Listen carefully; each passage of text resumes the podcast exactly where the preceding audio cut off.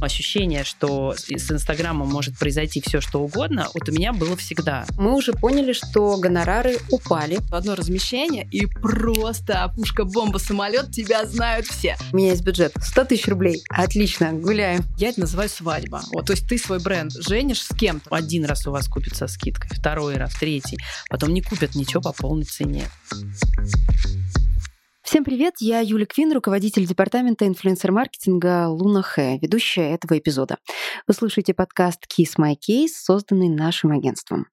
Сегодня мы будем говорить о бизнес-коммуникациях и о том, что с ними произошло в последние три месяца, как меняется тон of voice компании и как продолжать оставаться на связи с поклонниками бренда. Гости нашего выпуска — представитель успешных российских брендов.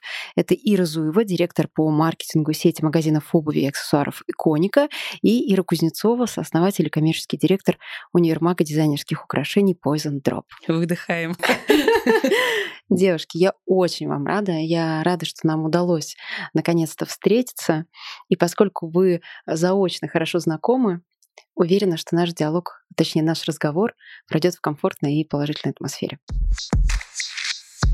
Первый вопрос у меня одинаковый для вас обеих.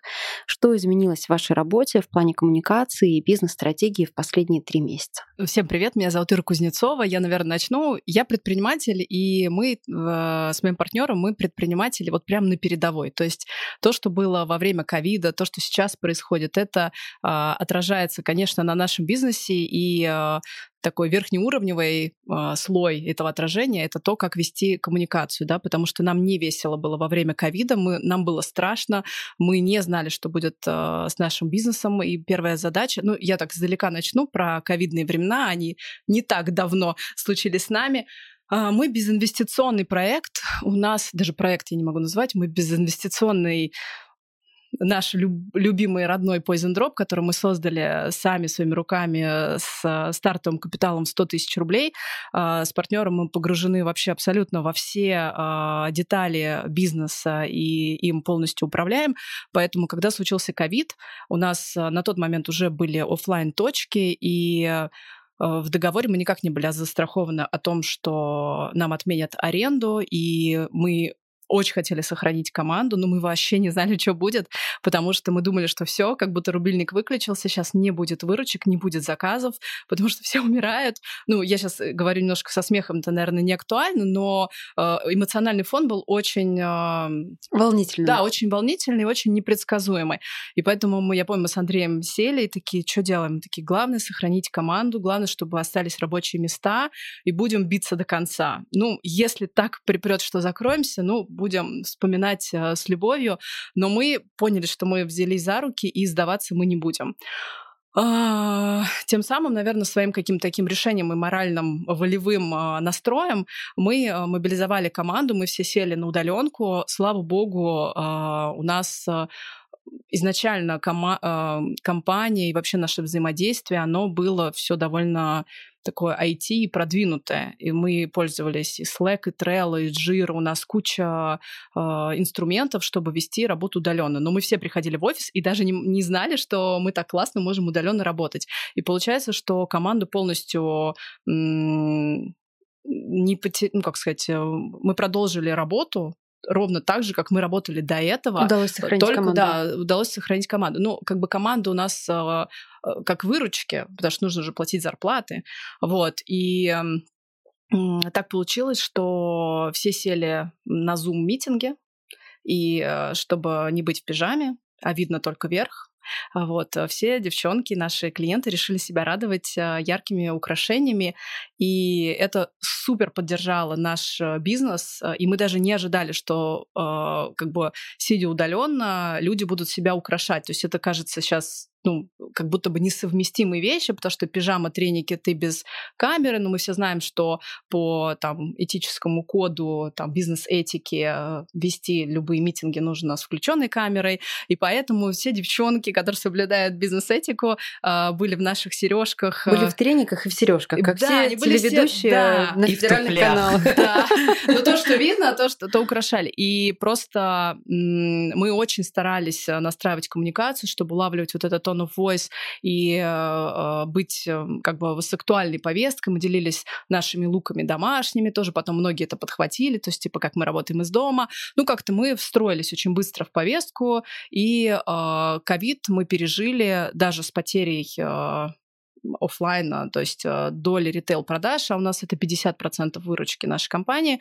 А, в принципе, мы коммерчески очень достойно вырулили и а, никого не уволили, не сократили, чем очень гордимся с Андреем. Вот, Ир, это... ну а сейчас, вот последние три месяца?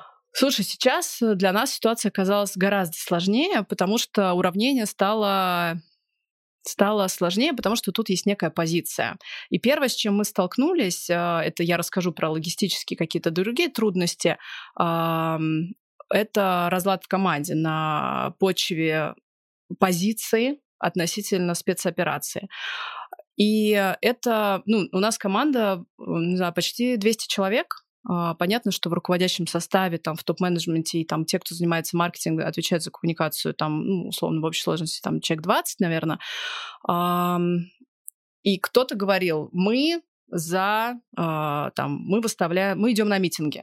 Кто-то говорил, а мы с буквой Z на голове. Вот. Ну, то есть, условно, позиция была настолько кардинально разная, и две эти стороны предлагали вести трансляцию от имени как бы компании и аккаунта со своей позиции, да, потому что она им как бы близка, и э, и это было, ну, для меня, наверное, самое сложное, потому что кто-то говорил, давайте вот так, другие не соглашались, а мы как бы целостные, и для нас важно очень всегда оставаться целостными.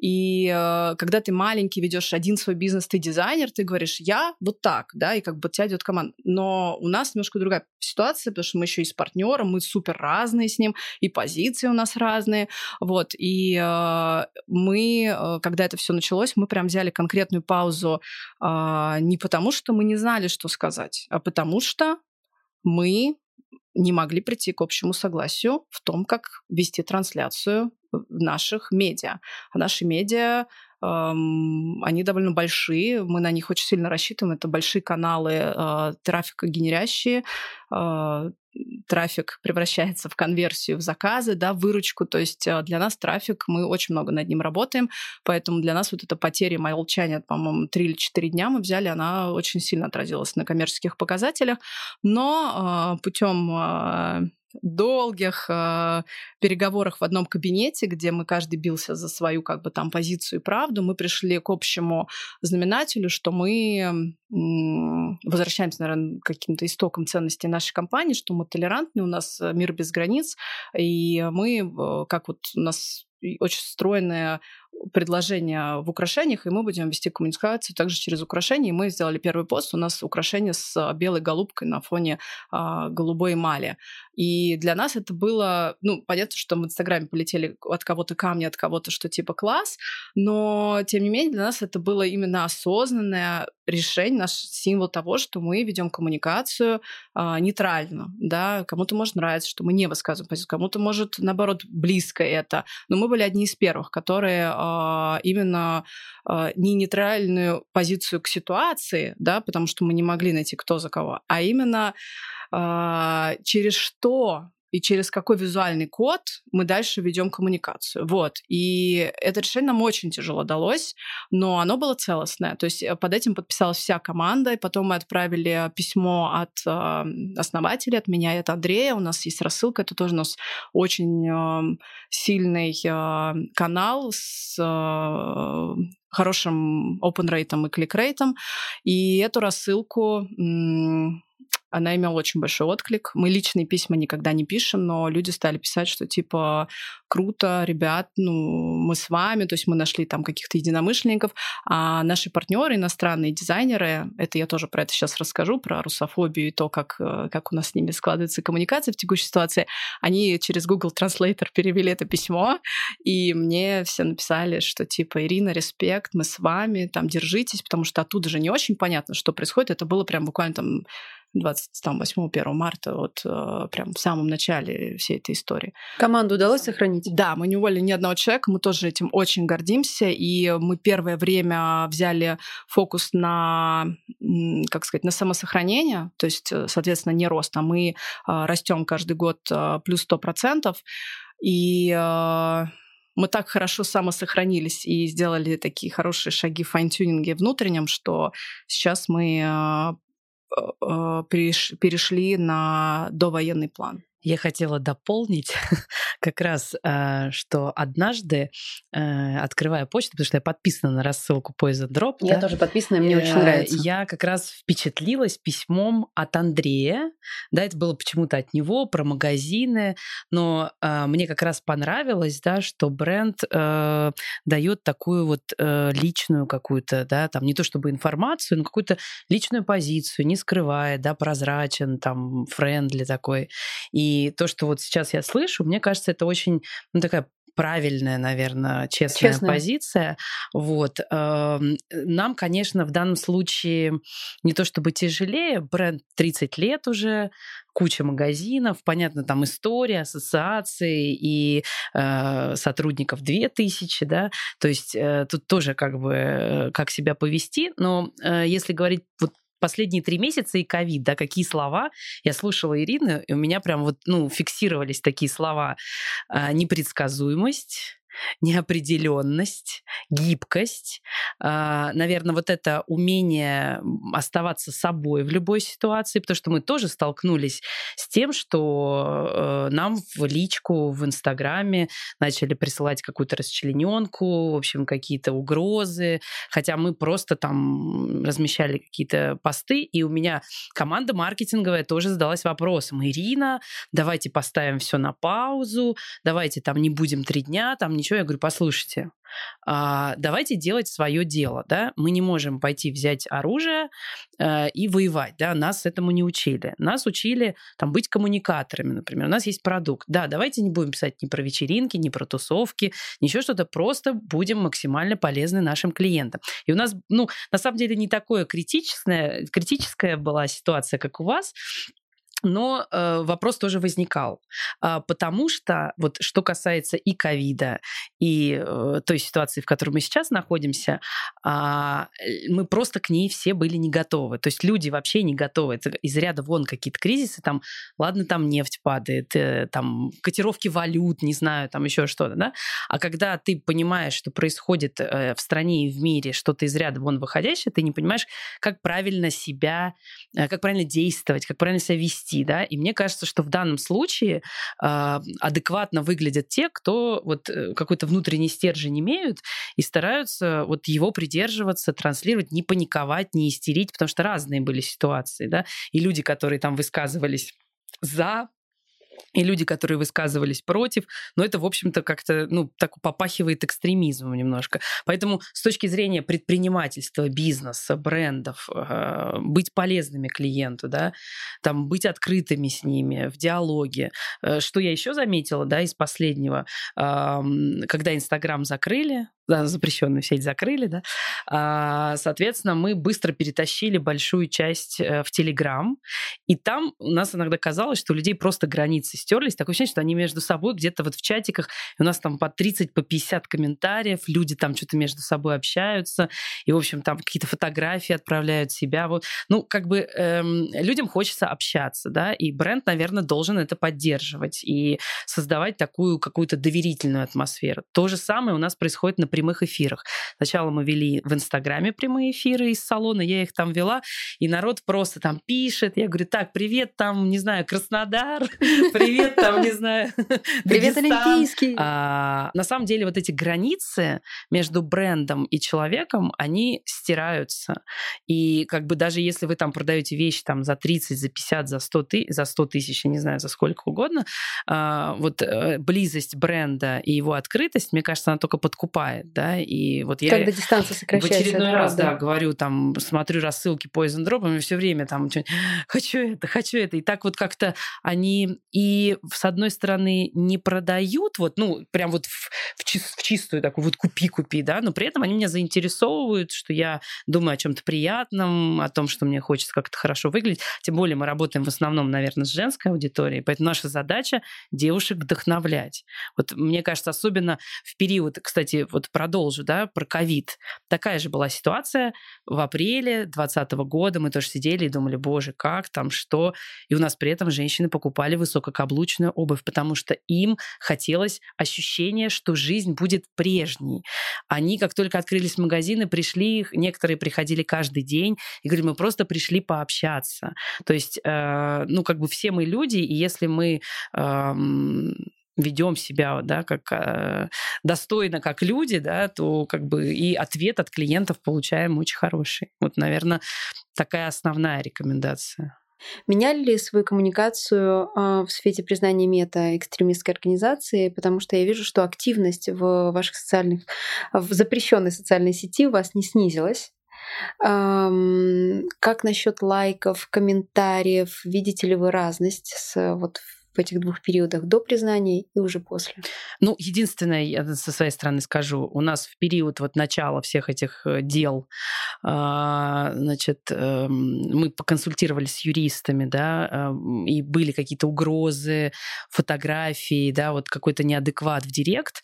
А, соответственно, мы на период какой-то времени отложили проведение конкурсов, потому что, ну, как бы там юристы даже не могли ответить, а есть такие сообщества юристов ритейла, и они говорят, а мы не понимаем вообще никаких прецедентов нет, никого вроде не судили, да, но при этом э, как эта компания аукнется, мы не знаем. И спустя, ну, условно, там месяц-два мы, в общем, стараемся э, придерживаться той же активности, за единственным исключением мы не проводим прямой эфир, потому что через VPN качество этого эфира да, будет, э, наверное, не, не очень хорошим. Мы поэтому привели стриминги к нам на сайт.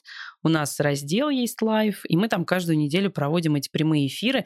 Там же можно, кстати говоря, обратить внимание на инструмент, там же можно э, залить э, те украшения, которые ты показываешь. Человек смотрит прямой эфир, там, не знаю, стилист рассказывает про какую-нибудь пару, с чем ее сочетать. Здесь же ты можешь сразу же нажать, оформить заказ и Здорово, очень покупку. удобно. А Телеграм, да. Контакт, тоже начали развивать. Растет. Здорово. А у, вас у нас немножко по-другому. Мне кажется, что у нас а, есть, наверное, отличие в аудитории небольшое, да, по сегментированию. Я, наверное, отвечу на вопрос с другой стороны, как, эм, как, как ведут себя показатели. Вот. Потому что у нас, например, упали охваты в два раза, при том, что у нас коммерческий аккаунт, мы, естественно, ну, не скрываем, мы эксперты в украшениях, мы там все время рассказываем про коллекции, про про какой-то там сторителлинг, про украшения. Вот, у меня в личном аккаунте, который я там просто веду для себя там про детей, про бизнес, у меня ничего не упало, то есть у меня вообще ничего не изменилось ни по лайкам, ни по охватам, ну то есть, э, но, правда, у Poison аккаунт гораздо больше, но тем не менее, что я сравниваю, что все равно народ там э, есть.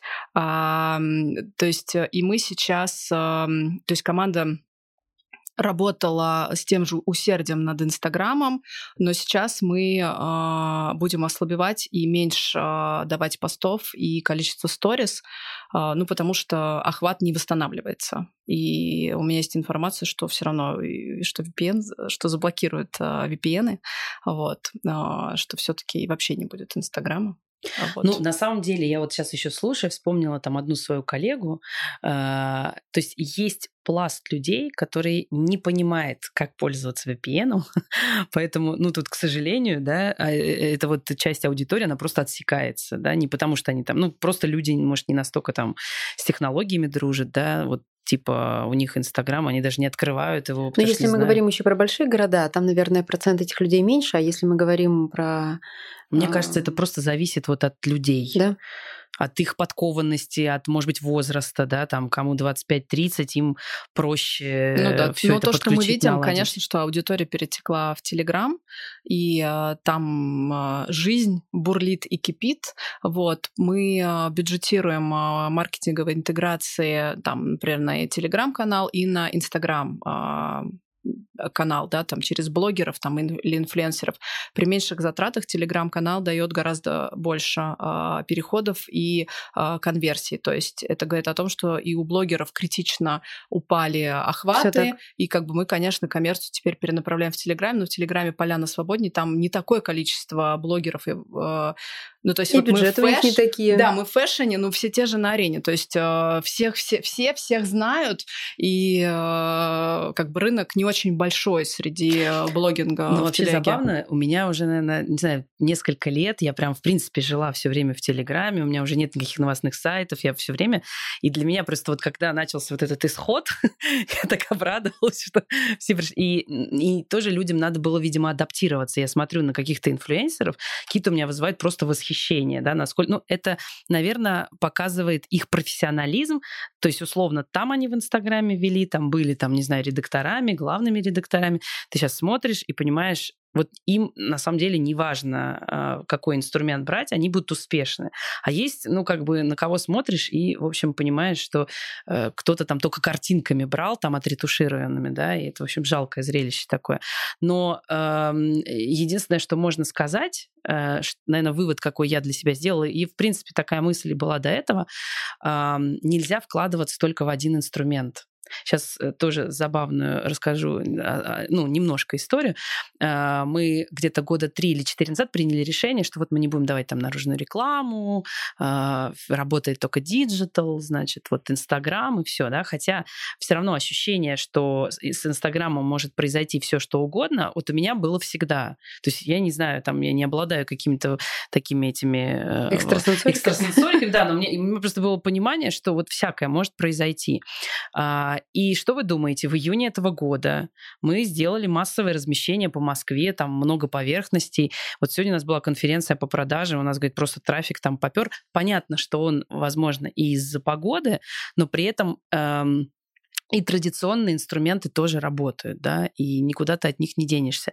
И здесь, наверное, важно, а, чувствовать свой бренд, чувствовать свою аудиторию и, ну, как бы появляться там, где есть эта аудитория, или ту, которую ты хочешь привлечь. Слушайте, мне так нравится, что вы делитесь э, какими-то своими рабочими историями гипотезами. Мне кажется, что это супер полезная информация для тех ребят, которые тоже делают какие-то дела, которые нас слушают.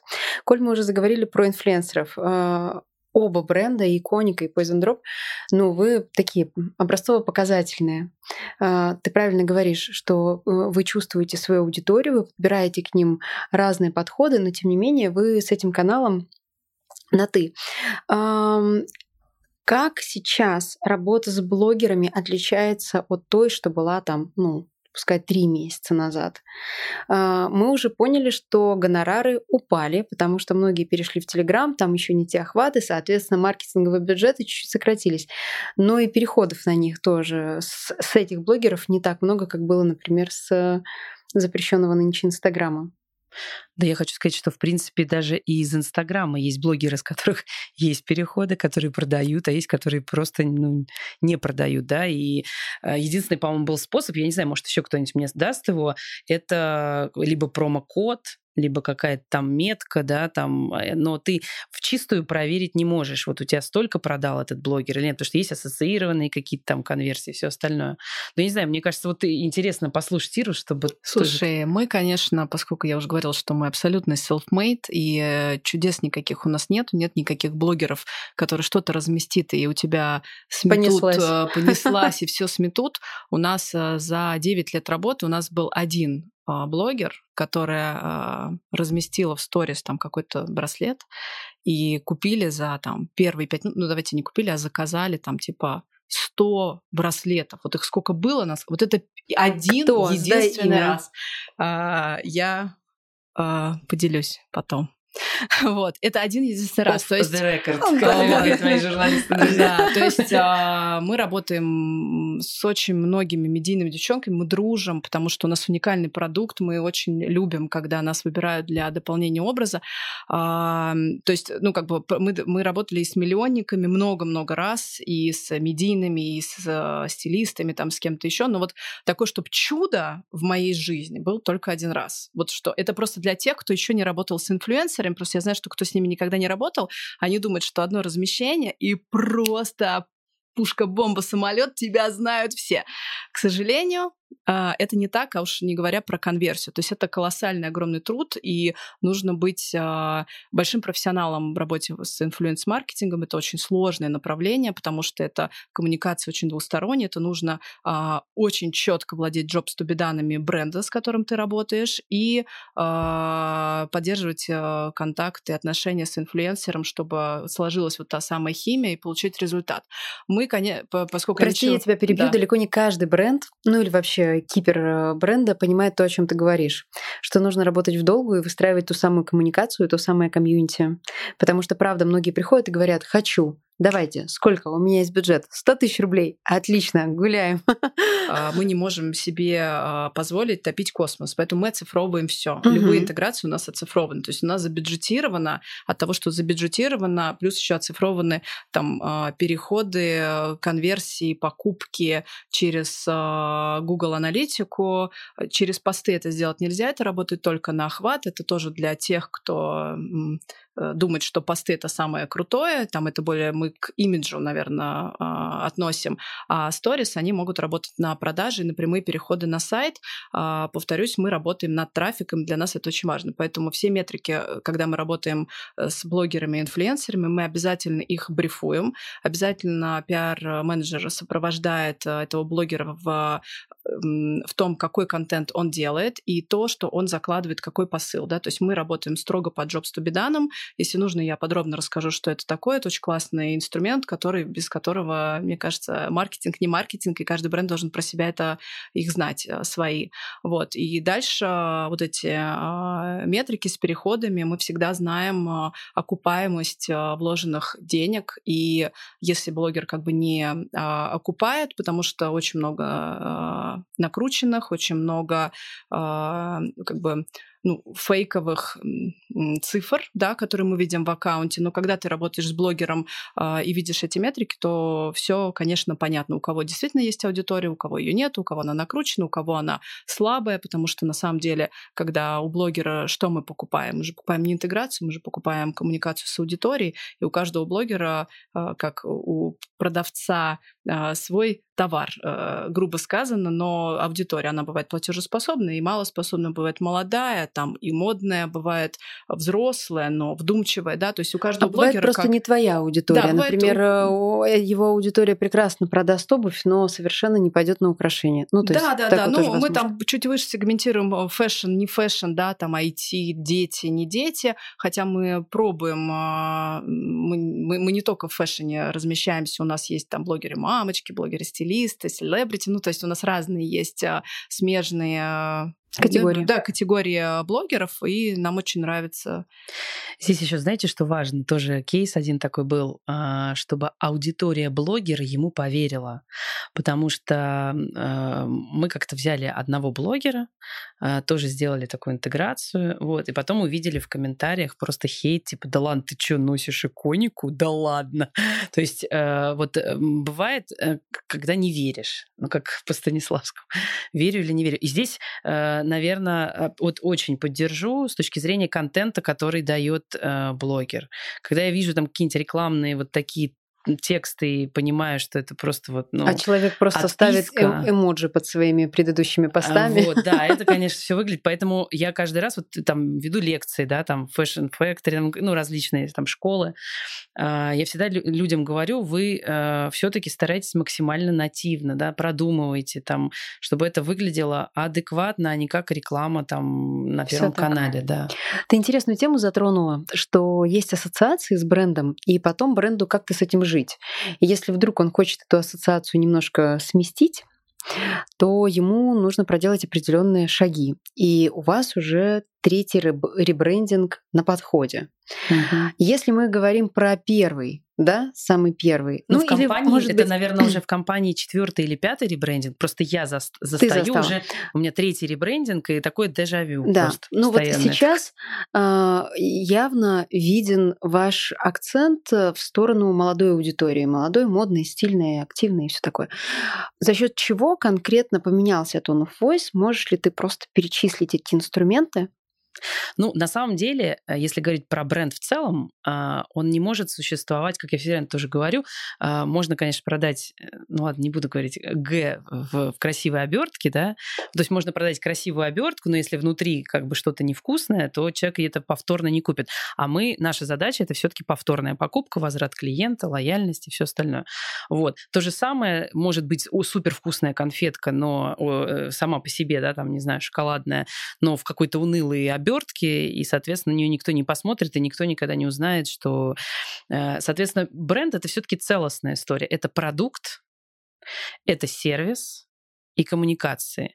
А, для того, чтобы э, иконика изменилась так, как она изменилась там за последние пять лет, а, огромная работа ведется именно всей компании. То есть это перестройка отдела там создания коллекции и вообще перестройка подходу к, подходов к созданию коллекции, потому что мы сами эти коллекции создаем, там продукт, то есть фокус просто какой-то невероятный на том, чтобы продукт был модный, интересный, актуальный и удобный при этом. И он еще сам по себе сложный, потому что это обувь как бы кому-то подходит, кому-то нет, то есть это тоже очень важно. Второе, это, конечно, персонал и сервис, да, вот те сервисы, которые мы предлагаем. Э, я когда-нибудь встречаю там кого-нибудь, мне говорят, вот у вас так мне девочки так меня обслужили, так было хорошо. Там тоже есть ряд своих определенных проблем, вот, но сервис, э, консультанты и вообще атмосфера, которые у тебя на сайте или которые у тебя в салоне, э, колл-центр, курьер, доставка, это тоже огромная, да, такая часть, которая производит определенное впечатление. И, и для бренда это важно. И третье коммуникации. Мы последние, ну и продукт, и сервис все это улучшали. И, конечно, большой, наверное, последний год-полтора фокус именно там на изменение контента. А, мы прям начали нанимать большее количество людей, прям создавать такие, как это сказать, контент-отдел, потому что раньше, ну, был там пиар-менеджер, который и рекламой, и инфлю... ну, то есть все, всем, да. Вот, э, сейчас мы перестроили эту историю, истории, то есть у нас SMM, там мы продумываем посты, мы продумываем истории. А, за последние несколько лет у нас просто вот выросло в разы количество съемок. Я помню, раньше было там имиджи снимаешь, ну, типа раз в сезон там эту рекламную кампанию и живешь благополучно, да. Сейчас у нас по 4-5 съемок в неделю разных. То есть задача, с одной стороны, грамотно продукт представить на сайте, потому что это как бы твое лицо, и как ты там покажешь, да, витрину, э, купит это или нет. И, соответственно, в соцсетях, э, там, не знаю, Телеграм, ВКонтакте, Инстаграм. Вы же постоянно делаете исследования, фокус-группы. Как вы оцениваете, молодая аудитория, она э, ну, к вам идет? Ну, показатель-то не только фокус-группы, это реальные продажи, это реальный там возраст клиентов, да, которые вот обладают. Все это, Нет, есть... конечно, идет. Просто, как я уже говорила, когда у бренда там 30 лет истории, э, с ассоциациями очень а, сложно работать.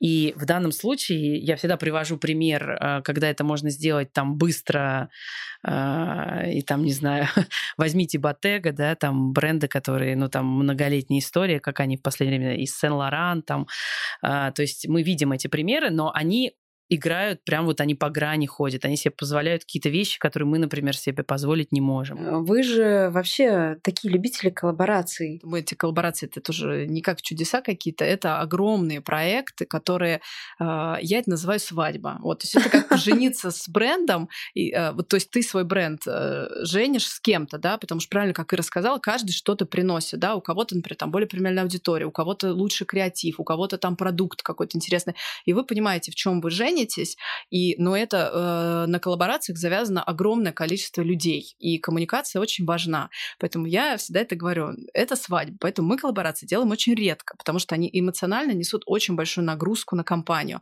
И обычно потом после свадьбы что? Бывает либо счастливая семейная жизнь, либо развод. Чаще бывает развод. А, но бывает так, что коллаборации заканчиваются так, что вы с той командой просто вы встречаете друг друга на улице, потому что все настолько довольны сотрудничеством, что вы просто, не знаю, обнимаетесь, целуетесь. А, я передаю привет тем самым а, компании LVMH, с которой мы делали коллаборацию с Шандон. Просто hard-hard, love-love, высочайшего профессионализма ребята. И э, вот та коллаборация у нас просто была идеальна по всем фронтам. То есть мы распределили все, как бы сказать, домашние обязанности, да, если на брак коллерировать, кто моет посуду, кто это, кто то, и все как бы договоренности были выполнены, потому что обычно коллаборация заканчивается тем, что а мы думали, вы вот это, а не вот это, а вы что не это, а вот это. И вот все время потом какие-то, ну, условно, претензии взаимные, да, и с этим очень сложно, потому что... Э, Ира кивает, как будто бы знает. Нет, у меня еще один маленький секретик, что мы даже с Poison Drop обсуждали коллаборацию. Да, но у нас не срослось, потому что специфика продукта. Я, я очень хотела, вот, но я понимаю, что там есть какие-то процессы стоимости украшений, как у нас это там происходит. Короче, мы тоже что-то тогда не договорились, но мало ли время какое да. бывает, еще все возможно. Да. А, я вот поддержу. А, на самом деле важно очень, кто ведет проект. Потому что если... Я даже знаю несколько проектов, которые не срастались. Я не буду называть бренды. А, когда включался Гонор либо там агента, либо менеджера, да, и люди вот не могли договориться. Получается, в бренде работаю уже где-то 16 лет, ну, то есть э, 9 лет в иконике и 16 во всем холдинге. И, э, соответственно, я сейчас только понимаю, силу коллаборации, которая произошла в 96-м году, да, то есть э, любой человек, который, мы уже столько там потратили ресурсов, времени, информации о том, что, ну, есть такое название, да, там, но при этом есть дизайнеры, там, ну, вообще компания не принадлежит э, там Мали Пугачевой. И самый вот классический вопрос, который мне задают, там, а что правда Пугачева там вам разрабатывает дизайн? И, то есть насколько в головах людей да, какие-то вещи иногда прям западают. И мы как раз, э, ну, очень много времени тратим. Мы даже переименовали, ну, сделали ребрендинг, скажем так, нашей премиальной линии. Теперь Это она... была первопричина? А, ну, это отчасти ограничение, потому что люди, которые там знают или слушают там Аллу Пугачеву, это, в общем-то, ну, определенный возраст, да. То есть э, молодая аудитория не понимает, не воспринимает, и для кого-то это было там имя Пугачевой на стельке, а оно может даже отталкивать, да. А, хотя люди приходили и покупали именно продукт, да, потому что он более дорогой, более качественный. Поэтому тут вот к разговору об ассоциациях, да, и иногда бывает проекты так выстреливают, что вот, вот допустим, разговариваю с кем-то про коллаборации. На моей памяти, ну, все коллаборации, которые были, мои проекты, сначала мы делали с Аленой Ахмадулиной, потом мы делали с Барби, а, мы делали с Эвелиной Хромченко, с Рубан, а, значит, с Ушатавой, с Юлией Высоцкой, а, вот последний у нас был с Сеней Челенгаровой. И люди почему-то, вот определенная аудитория, она запоминает вот, вот я помню вашу Рубан коллаборацию, вот, вот вот как-то это вот у людей на подкорке заседает. У меня до сих пор есть э, босоножки да. вашей коллаборации с Рубом. То есть на самом деле, мне кажется, здесь вопрос, э, ну, насколько вот проект выстреливает. Потому что просто рекламная интеграция, да, ну, когда берут там продукт, что-то сфоткались, там отметили, тегнули, оно может и проходить, ну, как проходить, не замечаться, ну, это такое очень сиюминутное Ир, в одном из интервью ты сказала, что цены на ювелирные украшения вырастут на 50%. А, приходится ли вам, и если да, то каким образом вы объясняете клиентам, почему меняется стоимость а, вашей продукции и вообще как э, правильно донести до покупателей эту, ну, скажем так, не самую простую информацию? У нас э, в портфолио около 120 брендов со всего мира, поэтому я в котировках валюты просто 9 лет живу, и в котировках на золото, и рынок э, ну, как бы э, меняется постоянно, а в такое нестабильное время, как в котором мы сейчас живем, это вообще горизонт планирования день. Вот. Э, это интервью я давала на пике а, падения рубля. Вот. И с рублем упал, точнее, выросла стоимость золота и себестоимость родия, и вообще он исчез типа с рынка. Ну, то есть у ювелирной отрасли есть свои сложности, и мы, у нас в контракте прописано, что у нас цены такие же, как у дизайнеров. То есть если у дизайнера в Инстаграме стоит 3000 рублей, значит, на Poison Drop будет 3000 рублей. Вот. Э, мы очень поддержали наших ювелиров и даже, можно сказать, синициировали, чтобы они подняли цены, потому что мы а, с одной стороны, заботимся о клиенте, с другой стороны, мы заботимся о том небольшом предпринимательском комьюнити, которое у нас есть, и мы понимаем, что если ребята боятся повысить цены, потому что это не будут покупать, мы просто знаем, что завтра, если, если бы рубль также падал, то им не на что будет произвести свои же украшения. Вот. И э, мы делали митинг, и ребятам об этом сказали, потому что мы такие немножко более матерые. У нас уже был 2014 год, у нас уже был скачок рубля-доллара, мы уже переживали не одну переоценку. Поэтому, э, ну, это была наша рекомендация. То есть не обязаловка, но была наша такая бизнес-рекомендация. Поэтому многие ребята переоценились, и э, потом сейчас они переоценяются обратно. Единственное, что переоценка вверх, конечно, эмоционально вызывает больше возмущения, а переоценку вниз никто не замечает. Вот. Ну, так устроена как бы психика, потому что ну, повозмущаться нужно. Я тоже недовольна как клиент э, многим повышением цены, поэтому прекрасно понимаю а, нашу аудиторию. Но кто-то пишет, да, ну, вежливо отвечаем как есть, потому что ну, а что тут, у что, нас что тут сделаешь? Тоже такая же была, у нас прям какой-то был масс, массированный такой да, негатив от клиентов, потому что мы вынуждены, вынуждены были повышать цены Потому что мы тоже зависим от производства за границей, от всей этой логистики, от всех этих курсов валют.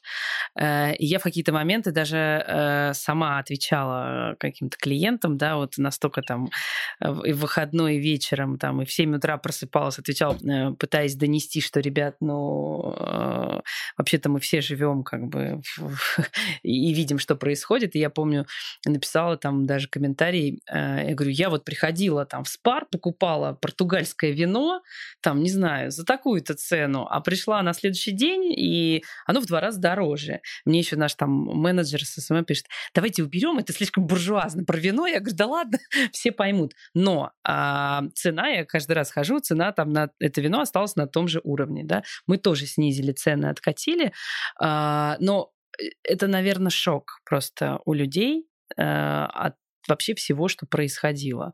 И, конечно, они, э, им каким-то образом нужно было этот негатив куда-то выливать, да. Почему-то все равно, а, как бы ты там френдли не выглядел, у людей в голове там большой бизнес, хочет на нас заработать, как бы вот пользуясь случаем, и, конечно, они этот негатив там свой выливали.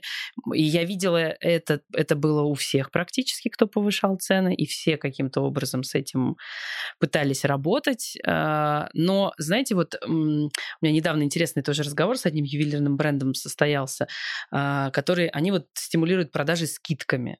Я говорю, ребят, ну, один раз у вас купят со скидкой, второй раз купят со скидкой, третий. Потом не купят ничего по полной цене. Ну, как бы вы сами э, своей репутации э, вредите. Ну, это определенная стратегия. Слушай, ну вот Sunlight живет, и да, у них магазины да. каждый день закрываются. И на самом деле это все могут смеяться, но это работающая Работает. стратегия. Работает, вот то, что, что они чемпионы, и я подписана на Сергея Гребнякова, это фаундер Sunlight, и как он троллил а, а, сам, а, сам себя и Sunlight во время, а, что типа все взяли маркетинг-стратегию про магазины у Sunlight, что они закрывают, а потом не закрылись. Это очень смешно, ну то есть ну человек с таким чувством юмора, и ну просто это такая стратегия. Она просто очень стрики, а, и как будто бы мы все там не хотим быть, и мы, мы считаем, что э, скидки размывают базу, и это там плохая стратегия мы тоже, как Poison Drop, так считаем, а, потому что мы верим в ценность нашего продукта, и, но есть и такое. Да. А гипотеза о том, что эм, чем дороже продукт, тем меньше покупают, она актуальна для ваших брендов или нет? Слушай, ну, то есть вы видите очень просто в показателях. Вот эту корреляцию? Есть трафик, есть э, АСП, это стоимость э, изделия, которое лежит на полке, и есть конверсия. То есть если ты приходишь, ну, упростим уравнение, 10 человек ты запускаешь в магазин, там лежит чупа-чупс, вероятность, что каждый из них купит себе чупа-чуп за 2 рубля, очень высока. А если они приходят и на полке лежат э, там бриллианты, караты или что-то такое, то вероятность того, что они купят, она снижается. Это конверсия. Поэтому в нашем случае АСП напрямую влияет на конверсию, и мы, э, а мы ограничены в трафике. Вот, потому что каналов больше не становится для продвижения. И, э, соответственно, АСП, повышение АСП, то есть предложение, не более дорогого сегмента может компенсировать нехватку трафика, но это снижает конверсию. Ну, это такой э, квест коммерческий, в котором я с ним просыпаюсь с одной Я бы немножко с другой стороны зашла бы. Вот э, пресловутый iPhone, я условно, да, который мы никогда не купим со скидкой, да, и то, что он там встал там 150, 160, 180 тысяч рублей стоит, но я условно. Я его даже по... не знаю, сколько я его пошли, его пошли, его пошли и купили. На самом деле, мне кажется, готовность платить зависит от, э, ну, понятно, от ситуации, от самого продукта, от, э, от его качества, от его желания. И вот у нас, например, да, если модель хит, вот, ну, просто вот настолько удачная модель, она может стоить 18, 20, там при средней цене 10, ее раскупят. И мне кажется, в первую очередь, наверное, все-таки, ну, опять же, какой предел, да, если там бриллиант за несколько миллионов, понятно. Вот, если в своем сегменте, то, наверное, продукт в первую очередь. Ну, удачность. У нас это а, удачность модели, как бы попадаем, не попадаем. Несмотря на то, что вы обе видите возможности в России такие патриотки, а, ваши бренды выходят за границы Российской Федерации. Эконика уже в Казахстане, и в других европейских странах. Расскажи, пожалуйста, чуть больше об этом. А, ну, у нас давно есть магазин франчайзинговый в Беларуси, у нас была Киргизия, в Казахстане мы тоже были через франчайзинг, сейчас открыли прямую розницу. А, и мы, кстати, в апреле 2020 года, когда была самая пандемия, мы стартовали с продажами на а, маркетплейсах европейских, типа Zalando, About You, Amazon. А, и, собственно, мы практически во всех европейских странах присутствуем. Ну, опять же, когда бренд занимает определенную там долю рынка, ты понимаешь, куда, куда ему можно расти. А мы знаем, что наш продукт довольно-таки конкурентно способен, в том числе в Европе, поэтому мы не выходили как одни из наших конкурентов именно с офлайн розницей, вот, потому что их это погубило, к сожалению, да, э, там арендные условия там в Америке и по всему миру, они гораздо жестче, чем в России, вот, и когда там какой-то кризис грянул, по-моему, 14-15 год, да, наш основной конкурент, э, к сожалению, вынужден был сильно свернуть эту деятельность. Мы вышли через онлайн. А, и не, я не хочу, наверное, там говорить, что вау, мы там порвали европейский рынок. А, нормальные продажи мы смотрим, то есть какие-то страны, э, наверное, может быть, даже и будем отключать, потому что, возможно, нет такой там потребности. Да? Основной рынок это, наверное, немецкий, там тоже свои вкусы какие-то определенные. Мы тестируем, мы смотрим, развиваем, сейчас планируем открывать свой интернет-магазин, и я считаю, что даже несмотря на текущую ситуацию, все равно надо пробовать давать продукт. Если он конкурентно способен, почему нет? На других рынках работают другие маркетинговые тулы? А, пока ну, с учетом того, что мы на маркетплейсе, ну, на маркетплейсах э, реклама в основном digital на маркетплейсах, мы также тестируем западных инфлюенсеров, вот, но там эта история еще завязана с логистикой, есть партнер, тут это блогеру не та пара пришла, потом другая. То есть мы пока, наверное, на стадии такой вот оценки э, ситуации что, рынка. Что, что сработает, что не сработает, но продажи есть. И у нас очень много запросов было, в том числе в Инстаграме, а почему, а вот я вас хочу здесь купить, купить, а вот я вас хочу в этой стране, в этой стране купить. То есть, в принципе, мне кажется, у российских брендов большой потенциал. Другое дело, что сейчас такая ситуация, вот 12 Stories те же, да, столкнулись с жестким хейтом в марте, они же там европейские, у них интернет-магазин, и эм, как раз э, их очень сильно захейтили угу. за то, что они российские. Вот. Э, но я думаю, что новые, новые реалии будем как-то адаптироваться. Ир, мы можем говорить, да, угу. про инсайт, что Слушай, вы рассматриваете? Да, у нас э, мы вообще всегда себя мыслили э, как бы международным, то есть мы никогда не были в своей голове, это, мне кажется, самое главное, ограниченные э, границами страны одной. Вот. Э, мы понимали, что у нас э, продукт ну, такой инноваторский, он опережает тренды, потому что мы запускали в 2014 году или 2013 13-м. И тогда вообще нам говорили, вы чем вообще занимаетесь? Там украшения, бижутерия, это же странное. А еще и за 50 тысяч, да вы вообще обманываете народ, а это Марни. Ну, то есть, э, а мы как бы всегда верили в наш продукт и э, развивали его, поэтому у нас довольно много клиентов а, и транзакций было Америка, Германия, Франция, но была одна проблема, что это, естественно, экспаты русскоговорящие, потому что у нас сайт э, ведет коммуникацию только на русском языке. И когда сейчас а, прекратилась логистика с Россией, ее невозможно делать, а, то мы, конечно, понимаем, что нам нужно переводить наш сайт э, на английский язык и решать вопрос с логистикой, и э, чтобы не потерять клиентов, а только наоборот их приумножать. Мы заканчиваем, но прежде у меня такой небольшой блиц для вас. Я вас прошу отвечать быстро и коротко. Давай. Хайп или работа в долгую? Работа в долгую, конечно. Работа в долгую, да. Скандал, помощник рекламы, так ведь? Не было ни разу. Ну, у нас я, не было такого опыта. Я Это против. Poison Drop отвечает. Я против скандалов. Инстаграм или Контакт? Инстаграм. Можно сказать Телеграм? Это был следующий вопрос. YouTube, Телеграм или подкасты? А вот здесь я бы выбрала все три. Да, они же разные. Я тоже. Глобальный или локальный? Глобальный. А если говорить про бренд иконика, глобальный. Если про человека, глобальный. Но мне кажется, есть какая-то ценность именно в локальности. Классный ответ. На что никогда не жалко потратить деньги? Мне ни на что вообще не жалко. Хорошая моя. Я так люблю тратить деньги, что мне только дайте на что-нибудь потратить.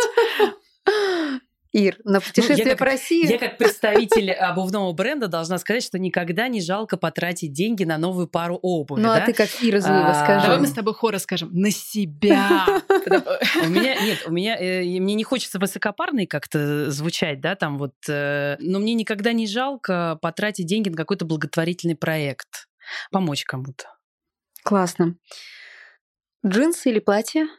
С учетом того, что я в джинсах. По настроению. Но Но я чаще джинсы. А я чаще джинсы. Кроссовки или каблуки? Кроссовки. Кроссовки, да. Ну и если одно украшение, то какое? Серьги. The Poison Drop. Да, это Poison Drop. А если кроссовки, то иконика. Мы говорили, как меняется тон of voice компании и как продолжать оставаться на связи с поклонниками бренда. Гости выпуска Ирина Зуева, директор по маркетингу сети магазинов обуви и аксессуаров «Иконика», и Ирина Кузнецова, сооснователь и коммерческий директор универмага дизайнерских украшений Poison Drop. Девушки, спасибо вам большое. Мне кажется, разговор был интересным. Спасибо за вашу открытость и честность. Спасибо, Юль, было спасибо, очень да. интересно. На этом все. Это был эпизод нового сезона подкаста Kiss My Case от коммуникационного агентства Луна Хэ. Обязательно подписывайтесь на наш подкаст, пишите в комментариях, какую тему вы бы хотели услышать в следующих выпусках. Ну и не забывайте рассказать о нас вашим друзьям и коллегам. Пока.